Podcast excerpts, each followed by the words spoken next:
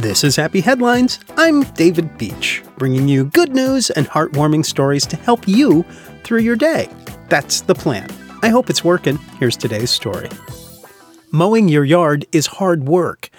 I can actually hear my father saying to this broadcast, How would you know? But recently in Florida, a man, while mowing his yard, collapsed from heat exhaustion. He's 83 years old, and Prince Pinkney started feeling sick. His left leg, which was already weak from the effects of a previous stroke, gave out. His wife, Rebecca, said, He slipped. He just fell, and I had him by the arm, but I couldn't hold him up. A passerby saw the situation and called 911. A crew from Fort Lauderdale Fire Rescue was at the scene within minutes. They treated Prince Pinkney, and after he was taken care of, Fort Lauderdale Fire Rescue Lieutenant Matthew Wells said, I think we can cut their lawn. So they did.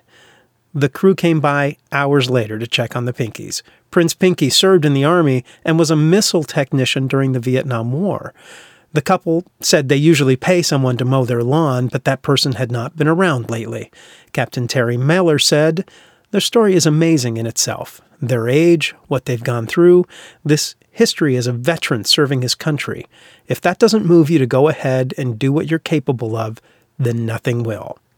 They were called to help him. They saw he needed more help and they mowed his yard. It's just that extra step.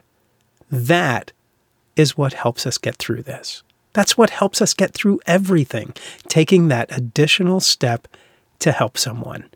That's a happy headline. It's not an, a complicated story, it's just something above and beyond. Thank you for listening. Stay happy, stay healthy, and find a way to make someone's day.